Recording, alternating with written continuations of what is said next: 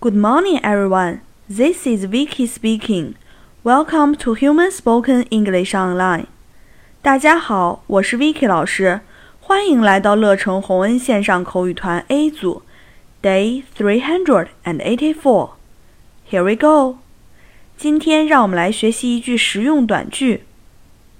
Would you like some water? 你想喝点水吗？Would. Would. You. You. 你。Like. Like. Would like. Would like. Would like 可以表示意愿、想要。Some. Some 一些。Water. Water 水。Some water. Some water 一些水。 Would you like some water? 你想喝点水吗？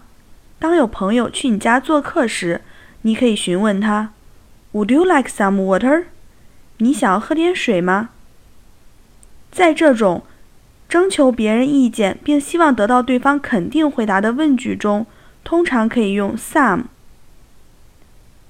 That's all for today. See you next time.